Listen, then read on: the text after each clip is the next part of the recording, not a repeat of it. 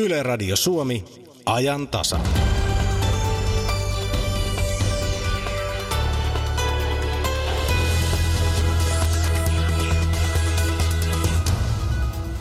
Suomella sanotaan menevän nyt hyvin ja ainakin osalla yrityksistä menee suorastaan erinomaisesti. Kuulemme parista menestystarinasta ja myös tuoreita tietoja Suomen Pankista. Ja saammepa esimerkin yrityksen sukupolven vaihdoksestakin, se tulee Seinäjoelta.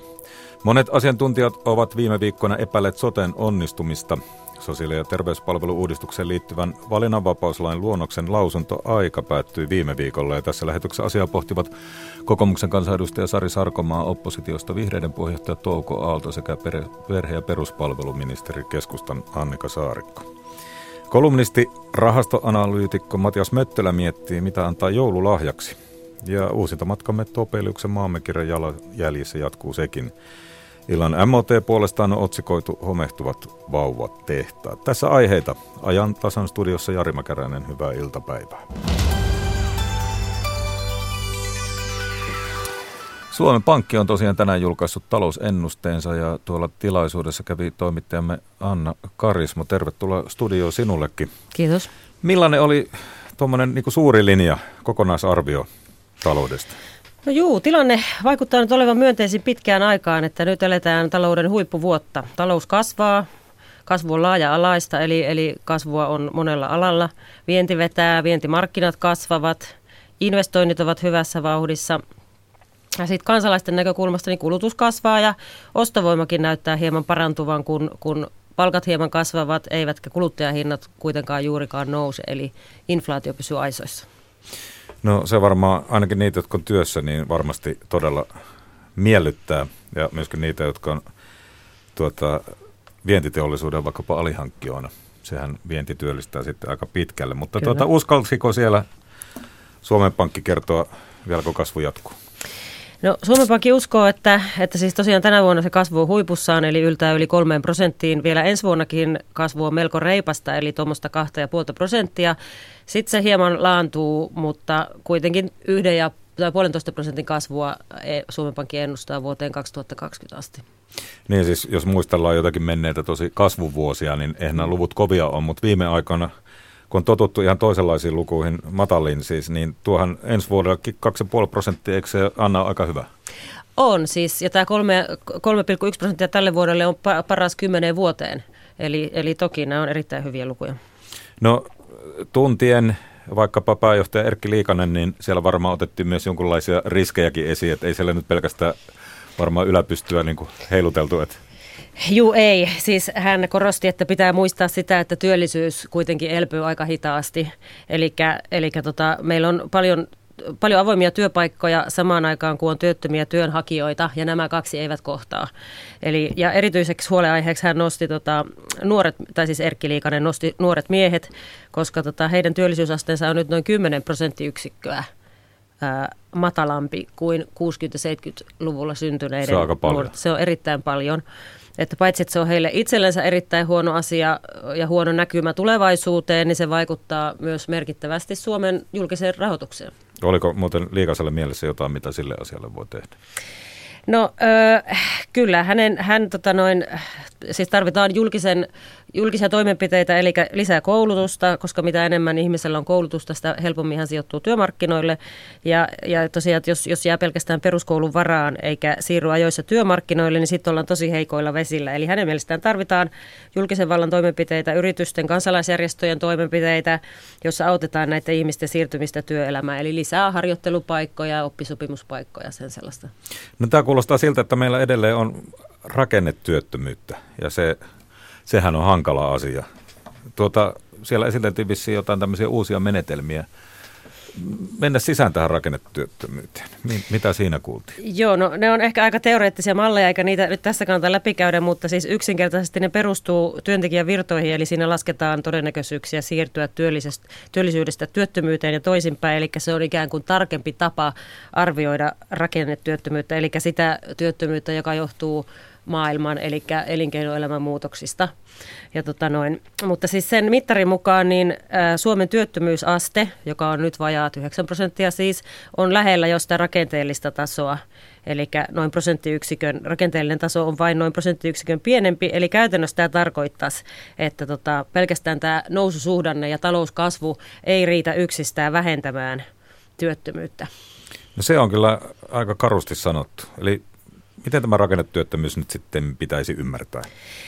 No siis käytännössähän siis voidaan ajatella, että silloin kun se äh, tota niin, rakennetyöttömyys lä- lähestyy tätä nimellistä työttömyyttä, miksi sitä nyt sanotaan, tätä virallista työttömyyttä, niin sehän tarkoittaa, että silloin työ, työttömät eivät käytännössä voi työllistyä. Elikkä, tai ainakin nykyisten työttömien on vaikea työllistyä silloin, kun se on rakenteellista. Eli tota noin, kun 2008 alkoi taantuma, niin sen jälkeen työttömyysjaksot on pidentynyt, työttömy, työttömien into etsiä töitä on ehkä laantunut, kun he ovat huomanneet, että töitä ei niin helposti löydy, ja sitten samalla taidot tehdä työtä ovat ruostuneet. Eli uudet työpaikat syntyvät toisille aloille kuin mille nämä työttömät voisivat työllistyä. Ja siitä päästään siihen liikasen perä, peräänkuuluttamaan vaikkapa koulutukseen, eikö niin? Kyllä, juuri näin. Eli tuota, sehän antaa sitten, tulkitsenko oikein, Anna, että se antaa sitten kyllä vähän vastuuta sille ihmiselle itselleenkin niin kuin miettiä, että mitä muuta voisi tehdä kuin mihin on tottunut. Nimenomaan, ja, ja, ja kuten sanottu, niin harkitaan sitten vaikka kouluttautumista.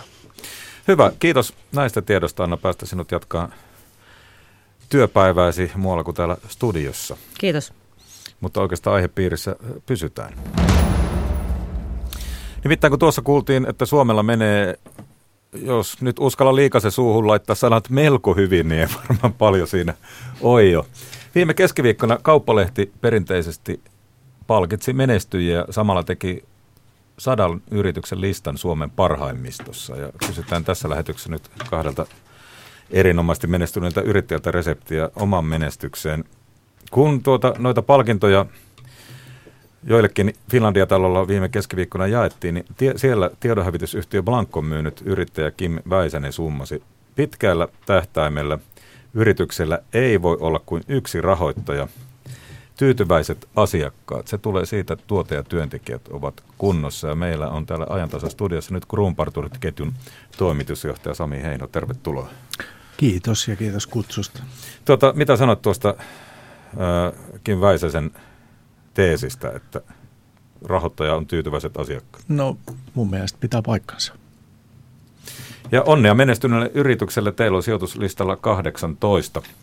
Puhutaan hieman siitä, miten Suomessa pärjää, mutta ensin pitää kysyä, että mistä ikään kuin ajatus tuolle jo ketjuksi muodostuneelle parturi No firmalle? siis lähetysaika ei ehkä riitä, mutta tiivistetysti niin ehkä vahingosta, vahingosta lähti, että sattui sellainen vanhemman parturiliikkeen irtaimisto yksi iltapäivä käsiin ja sen jälkeen sen päälle piti rakentaa joku kaunis ja hyvä kantava idea ja, ja, ja lähdettiin ehkä elvyttämään niin sanotusti ainakin omasta mielestäni hienoa käsityöammattia, joka siinä vaiheessa uhkasi kuolla vähän niin kuin sukupuuttoa, eli parturiammatti. No tota, oliko sulla sitä ennen taustaa yrittäjänä vai oliko tämä ensimmäinen yritys?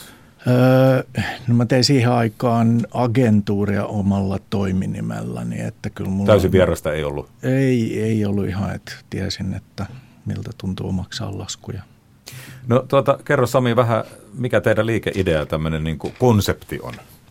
No meidän liikeidea on tarjota ö, vanhan ajan ö, parturipalveluita modernisoituna nykyaikaiselle miehelle ja pyritään tarjoan ne kohtuu helposti ja, ja kuitenkin meillä tärkeät asiat on asiakaspalvelu ja laatu tekemisessä, että ni, niitä valvotaan ja, ja, ja tehdään töitä pirusti sen no, eteen.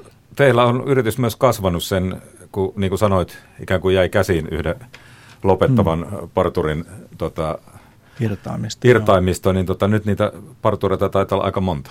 Mikäs verran teillä on ja missä päin? No meillä on 18 liike aukeamassa nyt tammikuun heti alussa Hämeenlinnaan ja meillä on partureita varmaan yli 60, että ihan on se vähän kasvanut siitä.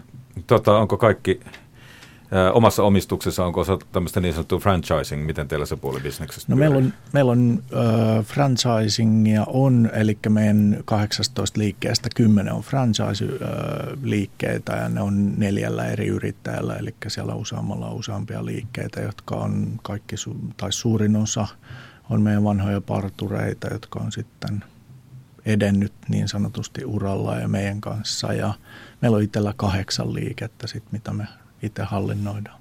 Ja he toteuttaa sitä konseptia, minkä olette luoneet. Kyllä, tai toivo, toivotaan, että toteuttaa ja tehdään töitä sen eteen, että ne toteuttaisi.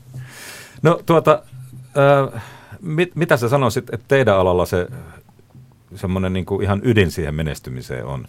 Jos unohdetaan ne tyytyväiset asiakkaat, niin tuota, mennään pikemminkin sinne niin kuin sä vedit, leikkaavaan puoleen. Sä vedit just maton jalkoja alta. Mä olin just Ei, mutta kyllä se jotain että, vaatii, että ne on tyytyväisiä, eikö? No joo, mutta no, he, kyllä me panostetaan tosi paljon asiakaspalvelua, että silloin joskus aikanaan kun aloitettiin, niin, niin, niin pakko myöntää tässä, että ei mekään hirveästi osattu oikein mitään, että oli ehkä enemmän intoa kuin osaamista, ja, mutta tota, me ollaan alusta lähtien asetettu asiakkaat ykköseksi ja pyritään pitämään ne tyytyväisenä ja meillä on tyytyväisyystakuu, joka ei ole vain sana helinää, vaan että palautetaan vaikka rahat, jos ei ole tyytyväinen, niin mä uskon, että se on meidän sellainen menestymisen tai että me tehdään oikeasti Mutta se on kuitenkin työvoiman valtaista, eli tota, mikään kone ei ainakaan toistaiseksi kovin hyvin robotti meidän, meidän tota miesten hiuksia leikkaa, niin tuota,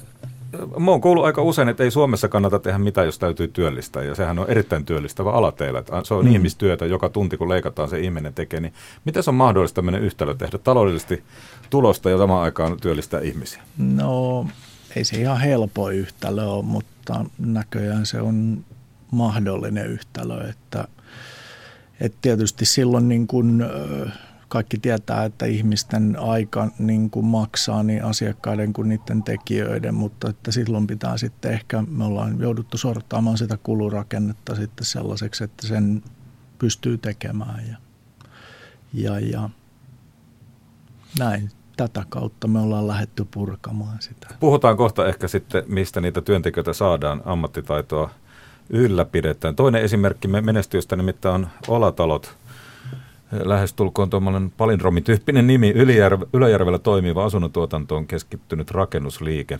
Ja siellä on rakennettu yli 20 000 huonteista neliöitä ainakin sinne Ylöjärvelle ja ymmärsin, että pääasiassa kai asuntoja rakennetaan. Meillä on nyt yksi yrityksen perustaja osakkaista, Tomi Katavisto, puhelimessa iltapäivää sinne Ylöjärvelle. No niin, kiitos vaan, täällä ollaan. Tuota, kuulit varmaan tuossa hieman, mitä Sami Heino sanoi. Yhdistäkö mielestäsi mikään sitä, mitä te teette tuohon, mikä on parturiarki? No, ei, no siis tietysti pyritään siihen asiakastyytyväisyyteen, että se on yksi, mutta ehkä me ollaan enempi tämmöinen paikallinen oltu tähän saakka, että Samillahan näyttää hirveästi laajenevan toi systeemi, että hän perustaa koko ajan uutta ja uutta ja menestyy sitä kautta ja saa volyymia ja tulosta. Et ei muuta kuin lämpimät onnittelut Samille hyvistä tuloksista. Kiitos, kiitos samoin. Katoin, teilläkin menee ihan hienosti. Tota, äh, niin, te myös sanotaan asuntorakentamisesta, että se on kumminkin kiinni. Äh, okei, okay, suhdanneherkkyys on tietysti yksi. Kuinka teitä on suhdanteet heiluttaneet vuosien saatossa? No sanotaan, että meidän niin semmoinen paras liikeidea on se, että me tunnetaan markkinat. Eli mä seuraan koko ajan, että minkälaiset asunnot, minkä hintaiset menee kaupaksi. Et esimerkiksi vuonna 2010, kun ää, kaikki muut oli sitä mieltä edelleen, että tehdään isoja asuntoja, niin me siirryttiin tekemään pieniä ja me päästiin ensimmäisenä myymään taas tuotanto loppuun ja se on niin semmoinen vahva liikeidea, mikä meillä on pelannut, että markkinoiden seuranta. Ja miten on vielä, kun Tampereen seutu vetää uutta väkeä ja yrityksiä? Joo, vetää ja siis Ylöjärvihän on hirveä kasvukunta, että ei siinä mitään, mutta jos me ajatellaan tätä meidänkin kasvamista, niin Ylöjärveltä ei enää löydy meille kasvua, että kyllä mekin joudutaan nyt hakemaan sitä jo muualta. No tuota, se rakentaminen on myös semmoista hommaa, että joku sen joutuu tekemään. Se myös työllistää melko paljon. Minkälaista porukkaa teillä on töissä? Mm, no meillä on, meillähän on semmoinen tämä yhtiörakenne, että tota, meitä on tässä kolme omistajaa ja sitten meillä on viisi verokirjamiestä. Ja meillä on siinä mielessä hyvä, että meidän jengi niin kuin periaatteessa pystyy tekemään tuommoisen kahden miljoonan euron rivitalon, että me ei tarvita siihen muuta kuin sähkömies ulkopuolella. Silloin teillä on kulurakenne omassa näpissä. No, se on ja se on niin kuin suuri etu, koska silloin se työmaa ei käy ikinä tyhjillä. Ja sitten jos me halutaan niin kuin nopeuttaa sitä työmaata, niin silloin meillä on mahdollisuus ottaa siihen alaurakoitsijoita. Tuota, miten sinä pidät, Tomi, huolta hyvistä työntekijöistäsi? No, kyllä mä sanoisin, että se on se työviihtyvyys, mikä meillä on. Voisi sanoa, että me ollaan niin kuin siellä työmaalla enempikin niin kuin kaikki kavereita. Sitten kyllä meillä on semmoisia määrättyjä palkitsemismuotojakin olemassa, että esimerkiksi viime keväänä niin otin siitä kolme kaveria ja lähdettiin kolmeksi päivää Englantiin katsoa oikein kunnon jalkapalloa. Joo, se varmaan kyllä sitten poikii. Tota, mitä sanot, Tomi Katavisto, riittääkö siellä päin Pirkanmaalla työvoima? No kyllä se aika hakusessa on. Et kuitenkin jos uuden palkkaan, niin se täytyisi tuntea, tietää. Eli kyllä ennen, ennen, ennen, enempikin, että jos niin kuin menee sit siihen, että ottaa aliurakoitsijoita. Se on niin kuin se ehkä parempi vaihtoehto. Niin, se on helpompi ottaa joku firma, koska silloin siinä on niin kuin firma vastaan, eikä? Kyllä, kyllä. Tota, mainitsit jo sitä, että se on eteenpäin, kun katsot, niin siellä taitaa olla kasvu ihan väkisinkin mielessä. No kyllä se on, kyllä se on, että resurssit antaa sen, että menestymisen myötä on jäänyt kassaan ja kyllä se niin kuin on ihan realista. Tuota, mitä sanot niille, jotka pohtii, alkaisiko yrittäjäksi, niin osaatko Tomi neuvoa, kannattaako? No mulle se oli hyvin nuorena hyvin selvää, että musta tulee yrittäjä ja tämän Olatalojen rakennehan on se, että tota, sitten kun mä olin aikani tehnyt sitä yksin ja ajattelin, että tota, nyt mulla on tuossa kaksi hyvää kaveria, Olli Lehtinen ja Eero Elonen, että nyt otan sitten pojat tuohon, tota, perustetaan yhdessä firma ja saan heidät niin kuin sidottua tähän no. hommaan. Ja sillä on nyt menty 17 vuotta ja, ja kyllä mä ihan siis olen sitä mieltä, että jos joku harkitsee, että yrittäjäksi rupeaa, niin ei siitä vaan. Kyllä ainakin ka- koittaa kannattaa. Kiitoksia Tomi. Kiitoksia Tomi Katavista tästä ja tota, hyviä okay. työpäiviä teidän työmaille. Jatketaan täällä vielä hetki Samin kanssa. Tuota, millä mielellä kuuntelit rakentajan mietteitä? No kyllä mä pystyin aika moneen kohtaan samaistumaan, vaikka ei nyt ihan noin melleviä projekteja tehdäkään. Huomasin, että nyökyttelit aika paljon siinä kohtaa, mm. kun oli puhetta työntekijöistä, että miten, mistä saa hyviä ja miten tota, pitää leivissä ne hyvät työntekijät. Niin tota, se on varmaan teidänkin alalla aika tärkeä kysymys. On se. Se on ehkä meidän ja, ja no, Tomilla tuntuu olevan aika hyvä paketti, että tota, niin pystyy aika pienellä, pienellä kuitenkin kompaktilla paketilla pystyy tekemään aika, aika isojakin juttuja, mutta siis meillä taas niin ihminen sidotaan ihmiseen, että, että yksi ihminen tarvitaan aina silloin, kun tukkaa leikataan. Niin he, ja, ja, Onko ja, helppo löytää uusia partureita? No ei ole, että kyllä se on työn alla, että ja ja kovasti tehdään töitä senkin eteen. No tuosta kuultiin, miten Tomi oli vienyt muutaman rakentaja katsoa oikeata jalkapalloa Englantiin, missä sitä toki pelataan. Niin, niin. Tuota, tuota, mites, onko teillä jotain palkitsemisen muotoja tai miten te ylläpidätte hyvää henkeä ja tällaisia asioita? No vähän samalla meiningillä, että siinäkin nyökytteli, että kyllä me niin kuin pyritään siihen, että me tehdään tiimissä töitä ja, ja ollaan, ollaan pidetään tätä hyvää henkeä ja kaverihenkeä yllä, toki unohtamatta, että ollaan kuitenkin töissä ja, ja on meillä erilaisia palkitsemisjärjestelmiä, että kyllä mekin, ei me jalkapallo olla vissiin menty katsomaan, mutta tota, kyllä me ollaan käyty ulkomailla erinäisillä porukoilla ja, ja vähän lähempänäkin ja just oli pikkujoulut, että kyllä me pyritään näistä pitämään kiinni. Ja nähtävästi teidän parturit myös siellä työllä elää. Kyllä, jos tekee töitä, niin elää, mutta sitten jos tulee vaan hengailemaan, niin sitten voi olla, että ei elä meilläkään. Kun ala on mainittu, niin viime aikoina on ollut paljon puhetta siitä, miten siitä on tullut tämmöinen halpatyön työn kohde, että tuolla niin leikataan, teillä tuskin ihan kympillä saa tukkaa sileeksi? Ei meille ei kyllä kympillä saa oikein valitettavasti oikein mitään, mutta tota... Huolestuttaako tällainen kilpailu? Öö, ei nyt ainakaan vielä, että kyllä meillä on liikkeitä, kun on aika paljon liikkeitä, niin kyllä meillä on naapurissa, että on, on tuossa yksi liike Vallilassa toisesta ovesta vissiin, kun menee niin 15 euroa ja meille kun menee niin 35 euroa. Mutta jostakin se maksaa. Niin, asiakkaita kuitenkin riittänyt. Tota, tosiaan olette aika hyvin kasvaneet. Siintääkö silmissä esimerkiksi ulkomaat?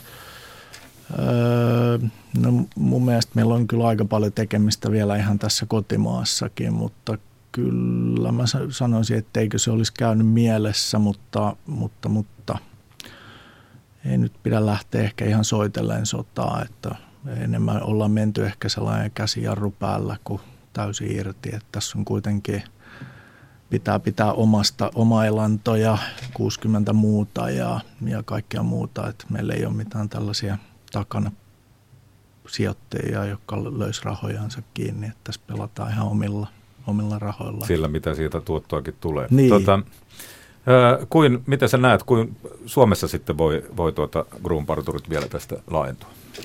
Voi aika paljonkin, että meillä, meidän läpi menee nyt sellainen noin kymmenisen tuhatta miestä ja Suomessa on se, mitä nyt noin 2,5 miljoonaa about, niin tilaa on. Kyllä tilaa on meillä vielä jonkin verran. Mitä sä sanot meistä suomalaisista miehistä asiakkaina? Helppoja, mukavia, kohteliaita öö, ja pikkuhiljaa myös varmaan tietysti mekin ollaan oltu osana tekemässä sitä, mutta oppinut koko aika enemmän ja enemmän pitää itsestänsä vähän huoltakin, että, että, että hyviä asiakkaita. Kiitoksia. Mukavaa, Kiitos. että pääsit Sami Heino, Grunparturin toimitusjohtaja, paikalle ja tuota, onnea tähän menneestä yritystoiminnasta ja tuota, toivotaan hyvin leikattuja tukkia kaikille suomalaisille miehille myös jatkossa. Kiitos ja kiitos kutsusta. Ja vielä jatketaan yritysasialla, nimittäin perheyrityksistä vain joka kolmas siirtyy toiselle sukupolvelle. Suuri haaste on jatkajan löytyminen, mutta sukupolven vaihdoksia pidetään hankalina myös verotuksen vuoksi. Ossi ja Anna-Liisa Korpela saivat katsastusasemalla jatkajan Kanadasta, kun Milla tytär päätti miehensä kanssa muuttaa takaisin kotiseudulleen Seinäjoelle ja ottaa vetovastuun perheyrityksessä. Pauliina Jaakkola jatkaa. Milla Korpela ja hänen puolisonsa Jeff Brower muuttivat Torontosta Seinäjoelle puolisen vuotta sitten. Pariskunta työskenteli Kanadassa Jeffin vanhempien logistiikka-alan yrityksessä. Seinäjoelle he tulivat jatkamaan Millan vanhempien perustamaa katsastusasemaa perheyrityksen jatkaja Milla Korpela. Ala on mielenkiintoinen, muutoksia nyt kyllä on tulossa, mutta ehkä siinä on vähän tämmöistä pohjalaista hulluutta, että pitää olla haasteita eikä niitä olla ennenkään pelätty. Kilpailu tietysti on varmasti se yksi suurimmista ja sitten ensi vuonna, kun tulee se lakiin muutos, niin katsastukset harventuu ja kilpailu varmasti kovenee entisestään. Vain joka kolmas perheyrityksistä siirtyy toiselle sukupolvelle. Jatkajan löytäminen on perheyritysten suurin haaste. Myös talousasioiden järjestäminen koetaan sukupolvenvaihdoksissa vaikeiksi. Korpelan perheyrityksellä jatkaja saatiin lopulta melko kivutta, mutta helpolla uudet yrittäjät eivät kuitenkaan pääse. Lännen autokatsastuksen toimitusjohtaja Ossi Korpela. No kyllä haasteet on kovat, mutta kyllä me on huomannut tuosta meidän tyttäristä varsinkin, että kyllä aivan uuden näköistä ja uudenlaista energiaa löytyy ja uusia näkökulmia. Milla ja Jeff ovat solahtaneet Seinäjoelle sujuvasti. Kielimuuri oli ainut asia, mitä he pohtivat pitkään ennen muuttoa, mutta muuten kynnys oli matala. Milla Korpela. Oli tosi mukava, positiivinen yllätys, että kuinka paljon tämä kaupunki on kehittynyt ja yrittäjille hyvä paikka olla ja elää ja yrittää. Ja tosi, tosi mukava on ollut tulla takaisin kotiin. Puolessa vuodessa myös katsastusaseman arki on tullut uudelle yrittäjäparille tutuksi ja heidän edeltäjänsä uskaltavat jo unelmoida edessä siintävistä eläkepäivistä. Ossi Korpela. Tytär on ottanut ohjat käsiinsä ja on jo aivan selvästi tuonut julki, että, että tuota, hän määrää täällä. Tämmöisiä terveisiä kuultiin Seinäjoelta. Siellä oli toimittajana Pauliina Jaakkola. Ja Metsoa, olkaa hyvä. Niin minä haluaisin vaan sanoa, että... Sitä taisi muuten tulla aikamoinen hässäkkä sitten mun kotiin tulostani eilen. No, poliisi saatus. Neiti Metsola saapuu. Kyllä se on sitten perkillistä, kuinka paljon ihminen kerää vanhaa rajua elämänsä aikana. Kato, oikein puhelin autossa. Velipojasta on oikein tullut iso pomo. No joha on miehellä mulukun luonto. Kiitoksia oikein paljon. Joulukuun areenan toivotuissa iki-ihana Metsolat. Toivotut ja Metsolat löydät Yle Areenasta. Yle Areenasta tämäkin lähetys on parhaillaan kuultavissa, jos sitä kautta juuri kuuntelette. Löytyy myöhemmin sitten totta kai koko lähetys. Sehän voi vaikka ikään kuin uusintana ottaa silloin. Tässä lähetyksessä puhutaan vielä aika järkyttävällä otsikolla MOTn illan lähetyksestä. Sen otsikko on homehtuvat vauvatehtaat. Mitä ihmettä. Käymme myös Topeliuksen jalan jäljissä. Käymme tuolla Kuusistossa nykyisessä Kaarinan kunnassa. Kolumnistimme kertoo meille, miettiä mitä antaa joululahjaksi, eikä vissi lähetystä ilman sote-soppaa. Sitä väinetään tänään melko arvovaltaisella raadilla, mutta sitä ennen meille Kati Lahtinen tuli kertomaan, mitä tuolla Yle nettisivulla olisi juuri nyt tarjolla. No siellä on kaksi uutisaihetta, jotka täyttää niitä nettisivuja. Tämä Helsingin Sanomien viestikoekeskus tiedustelulakijuttu. Siihen liittyen monta eri näkökulmaa. Siellä on KRPn haastattelua siitä kotietsinnästä. Sisäministeri Paula Risikko kommentoi. Toimittajat ilman rajoja, puheenjohtaja, rajojen järjestön puheenjohtaja, päätoimittajat ja, ja niin edelleen. Ja toinen juttu, joka siellä näkyy aika isosti, on tämä Vaasan jäähalli-onnettomuus. Sitten muista aiheista nyt voisi poimia äh, vaikka sellaisen, että äh, Suomenlahdella Porvoon edustalla uponnut luotsivene voidaan nostaa, kun dokumentointi meren pohjassa on valmis.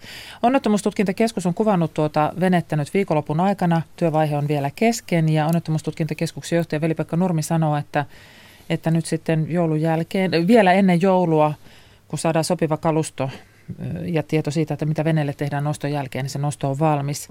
Dokumentoitiin on saatu apua, virka-apua merivoimilta ja rajavartiolaitos antaa sitten virka-apua nostossa. Siellähän tapahtui runsas viikko sitten onnettomuus, jossa kaksi henkilöä kuoli, kun tämä luotsivene kaatui. Sitten en tiedä, Jari, kumpaan koulukuntaan kuulut. Siihen koulukuntaan, joka ajattelee, että parisuhteen eteen pitää tehdä töitä, vai siihen koulukuntaan, joka ajattelee, että parisuhde ei ole parisuhde, jos sen eteen pitää erikseen vielä töitäkin tehdä?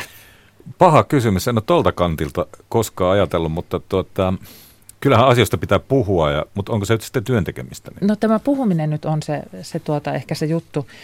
aamu on tänään ollut haastateltavana parisuhdekouluttaja Marianna Stolbov, ja hän on sitä miele, mieltä, että tämmöisiä erillisiä parisuhdekeskusteluja ei pidä järjestää, vaan siinä arjessa, huh. kun jakaa niitä asioita, kertoo, kertoo siinä ihan arjen lomassa, että miltä tuntuu, niin se on ehkä sitten parempi. Hän pitää myös eroseminaareja ja niihin osallistuvasta 75 prosenttia on korkeakoulutettuja. Ja, ja täällä otetaan tämä lasten saaminen jälleen esimerkiksi siitä, että yhtäkkiä sitten oivalletaan, että apua, että tämä hyvä suhdehan tässä muuttuukin, että tämä ei pysy ihan entisen laillaan, entisenlaisena. Stolpov puhuu siitä, että hyvä parisuhde on sellainen, jossa kaikilla on turvallista olla – ja sitten siitä seksistä, kun kysytään, että no miten siitä nyt sitten voi kieltäytyä, kun eikö se sinne parisuhteeseen kuulu, niin hänellä on tällainen ohje, että seksistä saa ja voi kieltäytyä sellaisilla sanoilla, jotka itse on valmis ottamaan vastaan. Siinä pitää asettua toisen asemaan, miten itse haluaisi kuulla sanan Viisasti ei. sanottu, mutta paras keinohan saada suomalainen mies mykäksi on se, että tota, puoliso sanoo hänelle, että minusta tuntuu, että meidän pitäisi puhua nyt meidän parisuhteesta, niin silloin kyllä lyö aika... Ajattelin, että sanoo, että haluaisin nyt seksiä ja siitä sitten menee mies hiljaiseksi, mutta täytyy kokeilla molempia. Ei, vaan tämä parisuhdepuhe on ehkä se peikko. Okei. Okay. Sitten Yle Urheilun asiantuntijaryhmä on listannut Suomen kaikkien aikojen urheilijat. Arva, kuka siellä on ykkönen? Jos se ei ole Paava Nurmi, niin vähän ihmettelen. No kyllä se on. Myyttinen sankarihahmo, sulkeutunut ja salaperäinen, lentävä suomalainen. Yhdeksän olympiakullan ja 20 maailman ennätyksen Paavo Nurmi. Mulla on tässä top ö, kymppilista. Sano joku luku. Ö, jos Virene ei ole siellä, niin olen pettynyt. Toisena. Hyvä. No ysi. Ysi on Hannes Kolehmainen kestävyysjuoksu. Ja Suomi on sellainen urheilumaa, että kuningaskin on vasta siellä neljä. Aivan mahtava maa. Ei voi muuta sanoa. Kiitoksia Kati. Sitten siihen soteen. Viime aikoinahan monet asiantuntijat ovat suoraan sanoen epäilleet sen onnistumista. Sosiaali- ja terveyspalvelu-uudistukseen liittyvän valinnanvapauslain luonnoksen lausuntoaita aika päättyi viime viikolla. Yle Uutiset luki kaikkien sairaanhoitopiirien ja maakuntaliittojen tuoreet lausunnot ja päätelmäksi tuli, että selvä pääosa kuntien muodostamista sairaanhoitopiireistä ja maakunnista ei usko valinnanvapauden lakiluonnoksen johtavan tavoitteista tärkeimpiin, eli se ei kavenna terveyseroja, ei tee sujuvampaa hoitoketjua eikä etenkään tee niitä säästöjä. Kun tämä lakiluonnos oli saatu puristuksen jälkeen aikaiseksi, keskusta ilmoitti, että valinnanvapautta arvioidaan lausuntojen perusteella. Mitä tästä voi päätellä? Asiaa pohtivat nyt kokoomuksen kansanedustaja Sari Sarkomaa, oppositiosta vihreiden puheenjohtaja Touko Aalto ja keskustan perhe- ja peruspalveluministeri Annika Saarikko aloittaa. No hallitus tekee yhdessä arvion. Lausuntokierros on aina aidosti merkitsevä ja siksi se lain valmistelussa pidetään, jotta siihen saataisiin niin kuin laajempi asiantuntemus ja palaute sen taakse. Lausuntoja tuli valtavasti, 700 liki ja sairaanhoitopiirit, jotka on siis jatkossa sulautuvat osaksi niitä maakuntia, ja me tavoittelemme tällä uudistuksella erityisesti kahta asiaa. Perusterveydenhuollon vahvistumista ja myöskin vahvaa järjestäjää palveluille nykyisten niin kuin kustannusten siirtojen ja epäselvien hoitoketjujen sijaan. Ja koen, että tälle niin kuin uudistukselle itsessään näiltä kaikilta toimijoilta on tuki näille mainitsemilleni tavoitteille. Mutta sairaanhoitopiirien, jotka ovat siis erikoissairaanhoidon asiantuntijoita Suomessa, olen heitä monia tavannut, alueilla vierailut, se vahvin kritiikki liittyy tähän erikoissairaanhoidon osuuteen tässä valinnanvapaudessa. Ja se oli myös kohta, johon oma eduskuntaryhmäni sekä nyt puolueen lausunnassa että eduskuntaryhmä lakiluonnosta niin kuin matkaan lähettäessä kiinnitti erityistä huomiota. Ja uskon, että tämä erikoissairaanhoidon kohta on se, jota hallituksen pitää nyt tarkkaan miettiä. Sari Sarkomaa, paljonko tuossa esityksessä on kokoomuksen mielestä muuttamisen ja rukkaamisen varaa?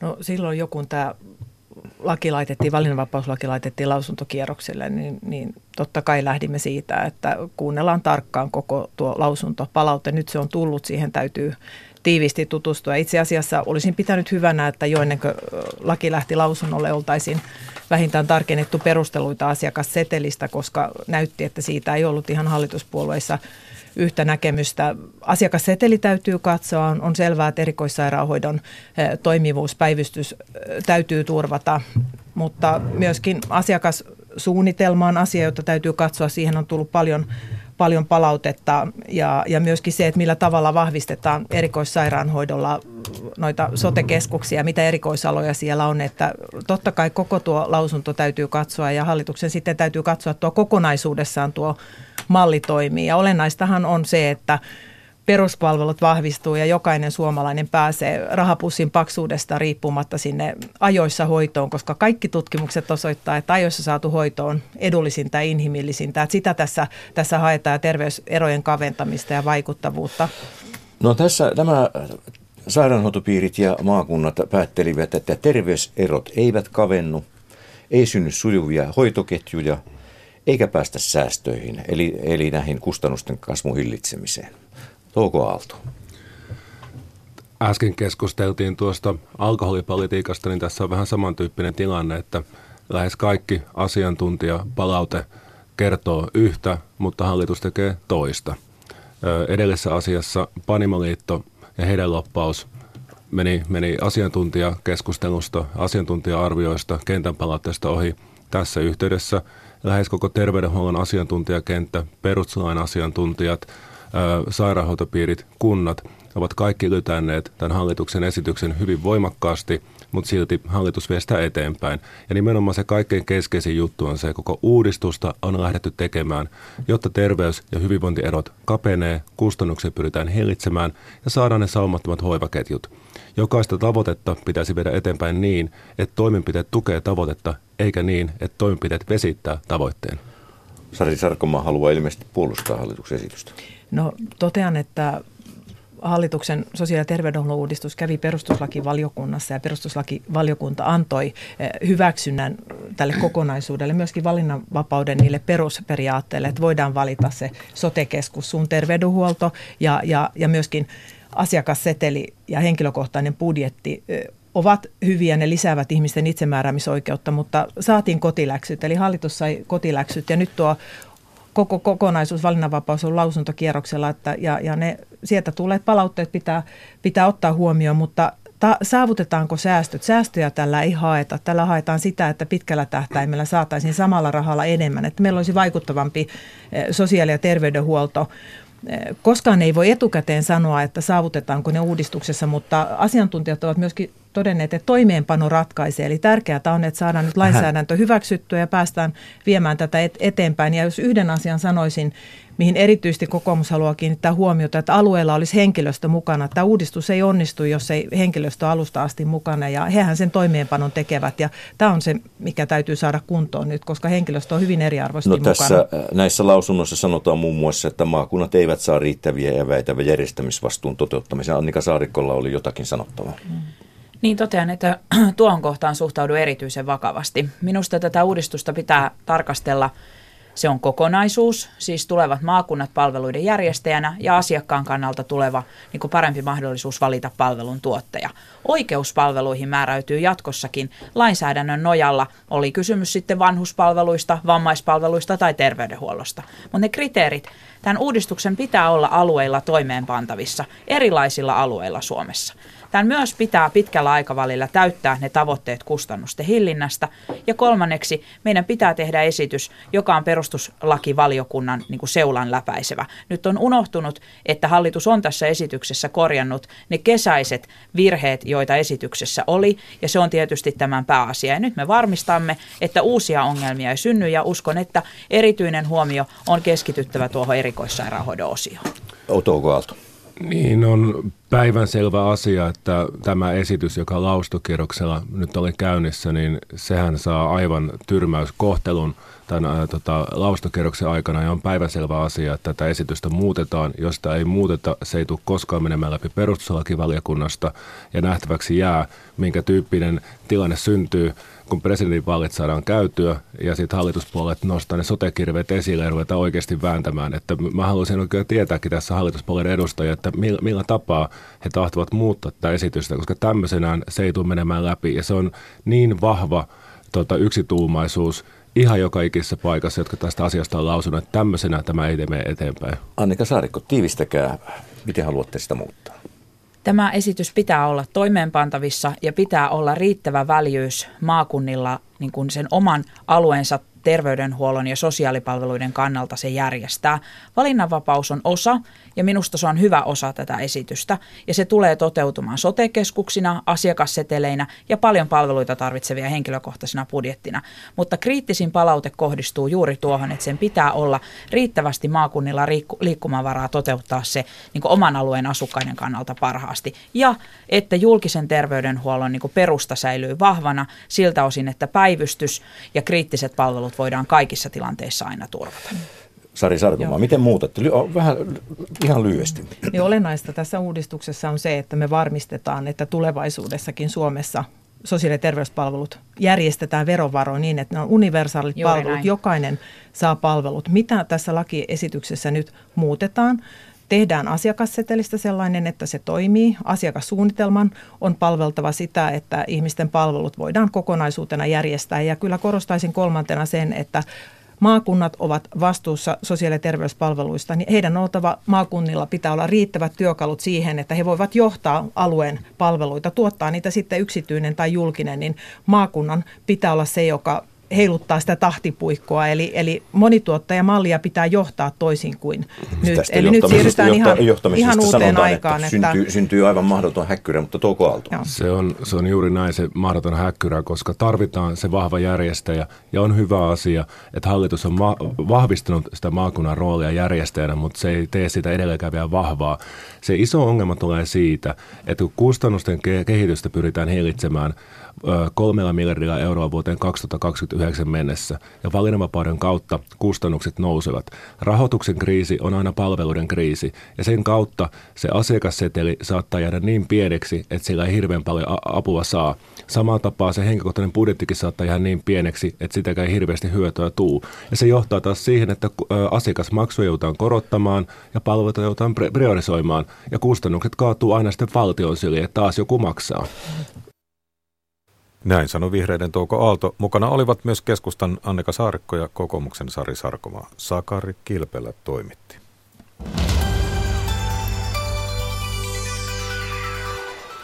Seuraavaksi kolumnisti, rahastoanalyytikko Matias Möttölä miettii, mitä antaa joululahjaksi.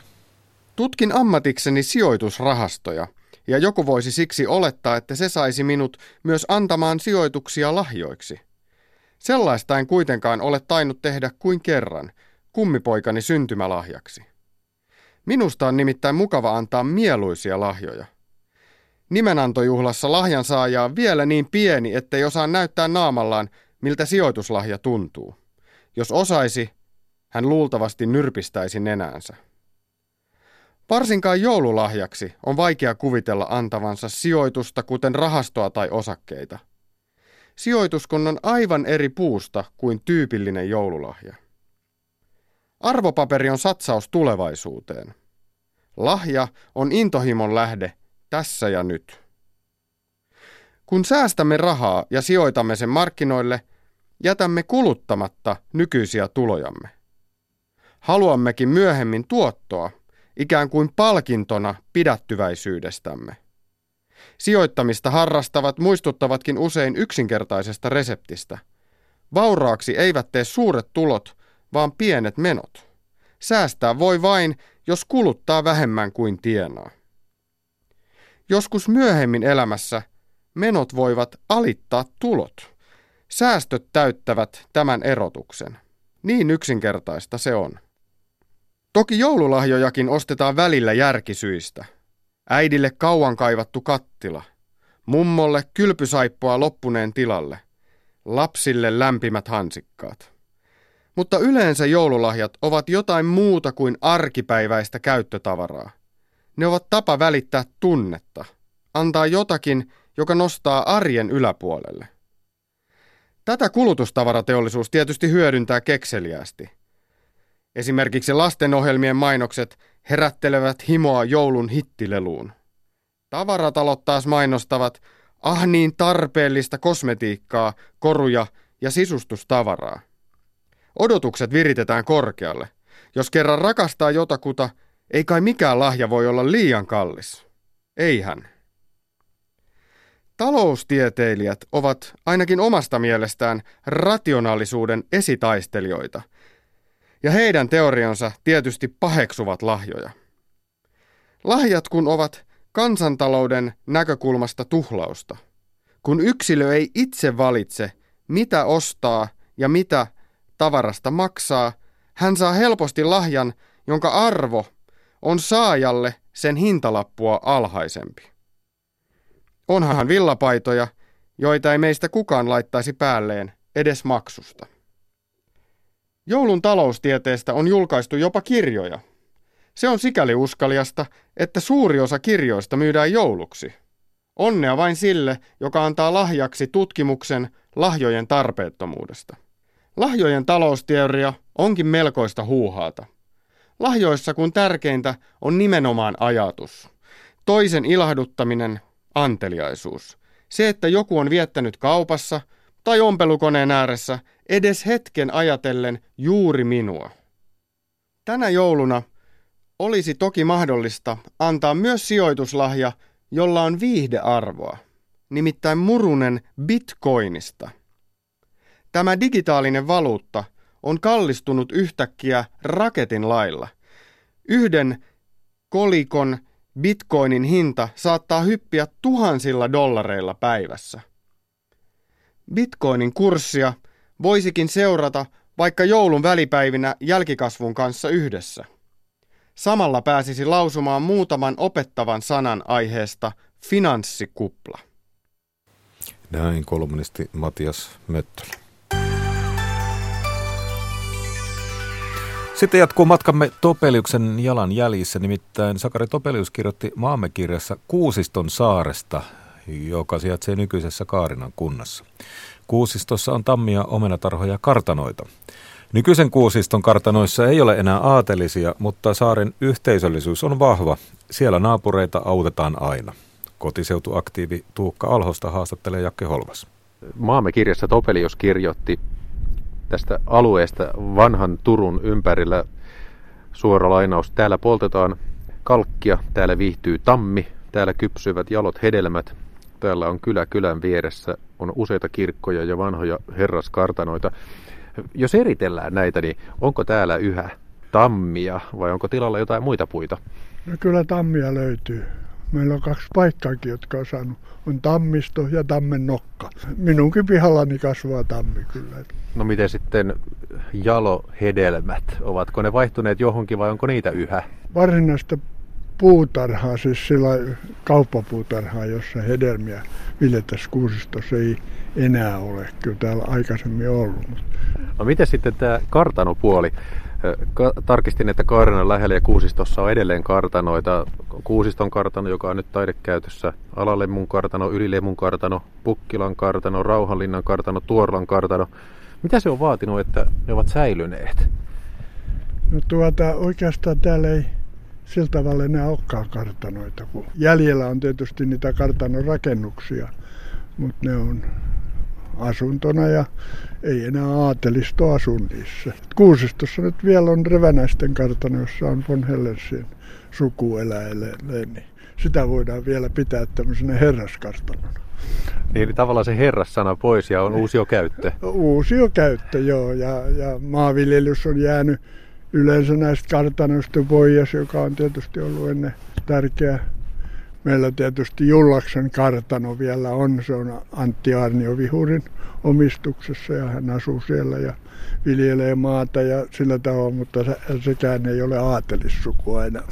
On tietysti ollut aikanaan Montgomery Kuusiston kartano sillä tavalla sanotaan, että 1900 se jo siirtyi ei-aateliselle. No jos yleistetään vielä tässä tosiaan, kun Topelius koostaa tässä maamme kirjassa, joka siis on kirjoitettu 1875, että mitkä ovat parhaita asioita ympäri Suomea, niin Varsinais-Suomesta omena. Varmaan tuohon alalle muunkin viittaa sillä tavalla, että siellä oli valtava omenatarha. Ja jopa silloin vietiin ulkomaille alalle mun omenaa, joka tuntuu tänä päivänä aika hassulta, kun omenaa tuodaan ulkomailta vaikka kuinka paljon. Silloin oli vientiäkin siihen aikaan. Sillä tavalla tietysti omena liittyy Varsinais-Suomeen kyllä aika vahvasti. Topelius sanoi, että myös omenat ja kirsikat kypsyvät parhaiten. Jokainen kenttä on kuin puutarha tästä Varsinais-Suomesta. Maistuuko täällä kirsikatkin jotenkin erityiseltä? Hapan kirsikka maistuu happamalla, on, on, niitä hyviäkin. Tuossa kartanossa muun muassa on, on kirsikkapuita ja, ja joina vuonna sieltä on tullut erinomaisen hyvä sato. Sitten sai erinomaista kirsikkaviiniä sitten, kun laittoi. Kirsikkaviiniä tosiaan? Niin, tai joo, viiniä ja liköriä. Kirsikkaliköriä. Valtavan korkeita. Mikähän mahtaa olla huonekorkeus? Joku kolme metriä ja... Oho, se teki yhden ylimääräisen pyörähdyksen. Se Mutta saman tien tuli valoa. Kyllä, ja ihana näkymä. Tutkija, kuvataiteilija Merja Markkula. Nyt ollaan täällä Kaarinan eteläpuolella Kuusiston saaressa, vieläpä kartanossa, Kuusiston kartanossa. Miten se on mahdollista, että nimenomaan tästä Kuusiston kartanosta tai saattoi tulla tällainen, johon taiteilijat pääsee?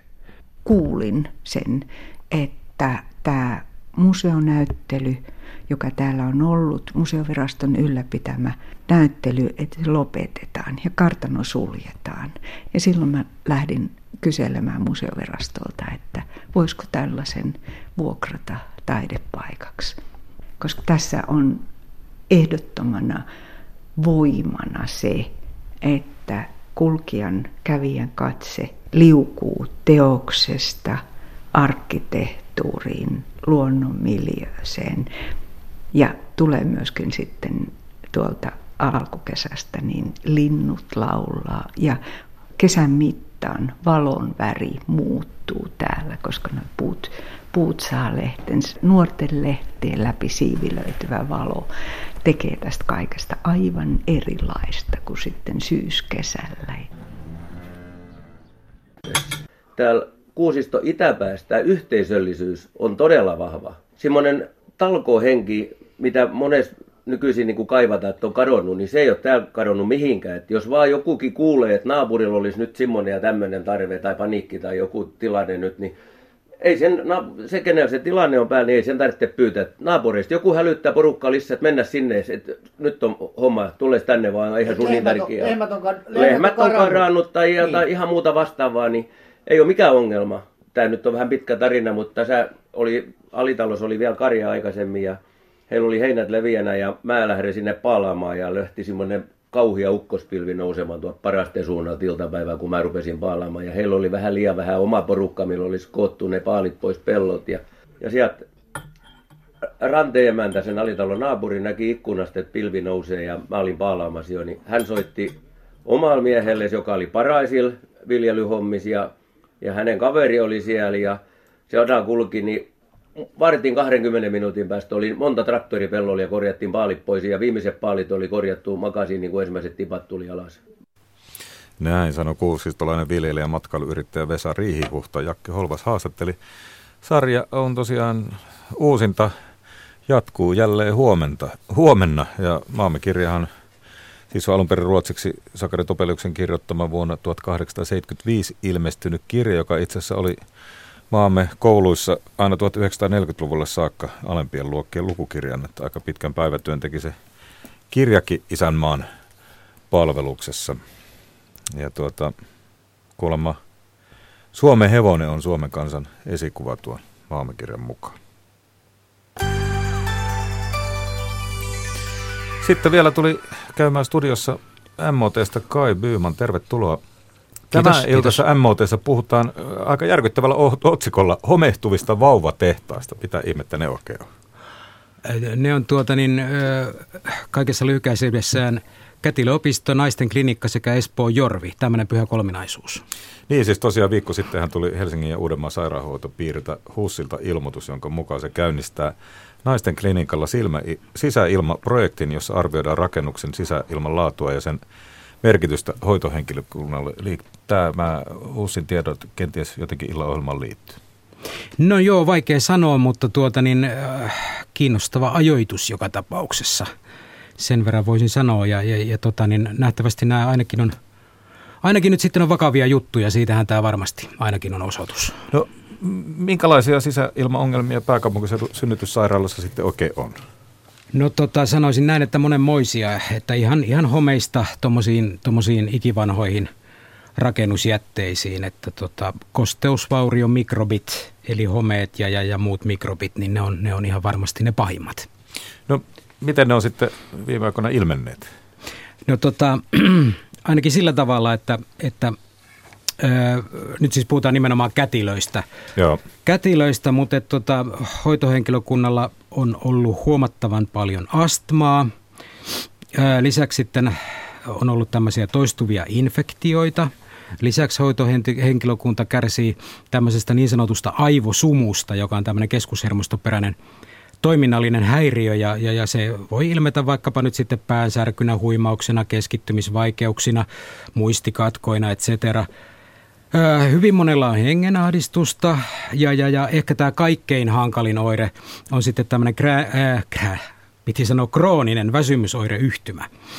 Ja, ja tota, siitä on aika paljon tässä viime vuonna puhuttukin ja siinähän tämä fyysinen suorituskyky putoaa, putoaa potilaalla jopa alle puoleen. Ja näiden kätilöiden tapauksessa fyysinen suorituskyky saattaa pudota jopa yli 90 prosenttia. Mutta siis tämä oireilun kirjo, se on äärimmäisen laaja. Ja, ja, ja tota, itse asiassa joka viikko, jos se nyt ihan joka päivä, niin, niin, niin aika usein, niin niin, niin kätilöitä suorastaan kärrätään kuulemma äh, hyvin huonossa kunnossa niin päivystyspoliklinikalle. Huhhuh. Uhkaako naisten klinikkaa nyt sitten kätilöopiston, niin kuin täällä sanotaan, kättärin kohtalo? No tota, äh, kätilöit, näiden haastattelemien kätilöiden mukaan uhkaa, ja, ja, ja kätilöt ei nyt ole ihan yksin näine, näine ajatuksinensa. Eli, eli tota, kätilöitä komppaavat nyt sitten ainakin, ainakin muutama naisten klinikkaa vuosia rempannut rakentaja, siis tuossa meidän illan lähetyksessä, plus sitten professori Ville Valtonen, joka, joka pitää hyvin todennäköisenä, että, että tuota – että todella naisten klinikkaa uhkaa Kättärin kohtalo. Ja Ville Valtosesta haluan sanoa vielä sen, että hän on yksi, yksi Suomen tunnetuimmista homesairauksien asiantuntijoista. Työskenteli ennen eläkkeelle jäämistään kaiken kaikkiaan 40 vuotta yksin palveluksessa. Mutta toisaalta eikö naisten klinikkaakin ole viime vuosina saneerattu ihan kymmenillä miljoonilla? Kyllä se pitää paikkaansa. Paljon on remontoitu, mutta tota, se, se clue, eli, eli, eli se pointti oikeastaan siinä on se, että on, on rempattu vaan sieltä täältä. että mitään tämmöistä ihan, ihan todella kokonaisvaltaista peruskorjausta ei ole tehty. Nämä MOT esiintyvät remontoijat, he puhuu tämmöisestä tilkkutäkki-korjaamisesta. Ja tuota niin, professori Ville Valtosen mukaan niin, niin naisten klinikasta ei välttämättä saa enää kalua korjaamallakaan. No voiko tämä olla vain joitakuita kätilöitä koskeva ongelma? Mielestäni ei voi, koska tota, niin mä, olen, mä olen tässä – Mä olen tässä keskustellut niin monen kätilön kanssa, lukenut, lukenut kymmenien kätilöiden tarinoita ja ne, ja ne kaikki on kyllä sisällöltään, sisällöltään hyvin yhteneväisiä, eli, eli toistavat yhtä ja samaa tarinaa. No tässä varmasti kuulijalle myöhemmin illalla sitten television katsojalle tulee kyllä mieleen semmoinenkin aika iso kysymys, että uskaltaako naisten klinikalla vielä mennä synnyttämään? No tuota, mulla itsellänihän tämä, tämä asia ei enää sattuneesta syystä ole kovinkaan ajankohtainen, mutta, no, tuota, niin, mutta tuota, sanotaan, että Sairaanhoitopiirin edustajat on, on tietysti sitä mieltä, että, että ehdottomasti voi mennä turvallisesti synnyttämään. Samoin sitten eläköitynyt professori Ville Valtonen, hän on samoilla linjoilla, että voi mennä paitsi silloin, jos, jos henkilö on jo valmiiksi pahasti homeherkkä, niin se tietysti voi muuttaa tilanteen. Sitten yksi ohjelmassa esiintyvä korjausrakentaja, niin, niin tuossa illan ohjelmassa, niin sanoi, että hän ei päästäisi vaimoa naisten klinikalle synnyttämään. Se on aika kova teksti. Ja lisää siis tästä aiheesta illalla tuttu kanava TV1, tuttu aika kello 20. Kiitos Kai Byyman, että pääsit studioon siitä kertomaan. Kiitoksia. Tämä on ajan tasa. Ja ennen kuin lopettelen tätä ajantasan lähetystä, niin tuota, kerrotaan MOTsta vielä se, että sehän siirtyy nyt sitten joulutauolle ja jälleen palaa sitten ruutuihin – uusin ohjelmi maanantaina 15. tammikuuta ja me, jotka olemme tottuneet MOTtä seuraan, niin meille on yli 200 MOT-jaksoa kyllä tuolla arenassa, jota voi joulunpyhinä vilkuilla. Huomenna ajantasassa kysymme, miten antelijoita suomalaiset ovat lahjoittamaan joulukeräyksiin. Näin someaikana noita keräyksiä ja avustuskohteita on valtava määrä. Onko siellä minkälaista kilpailua? Ja kuullaan sitten huomenna iltapäivällä, missä vaiheessa on valmistautuminen nettiäänestykseen kaikissa vaaleissa. Oikeusministeriön työryhmä on tehnyt tästä alustavan selvityksen. Se kokeilu muutamassa kunnassahan 2008 kyllä epäonnistui. Nyt tuoreita Yle Uutisia.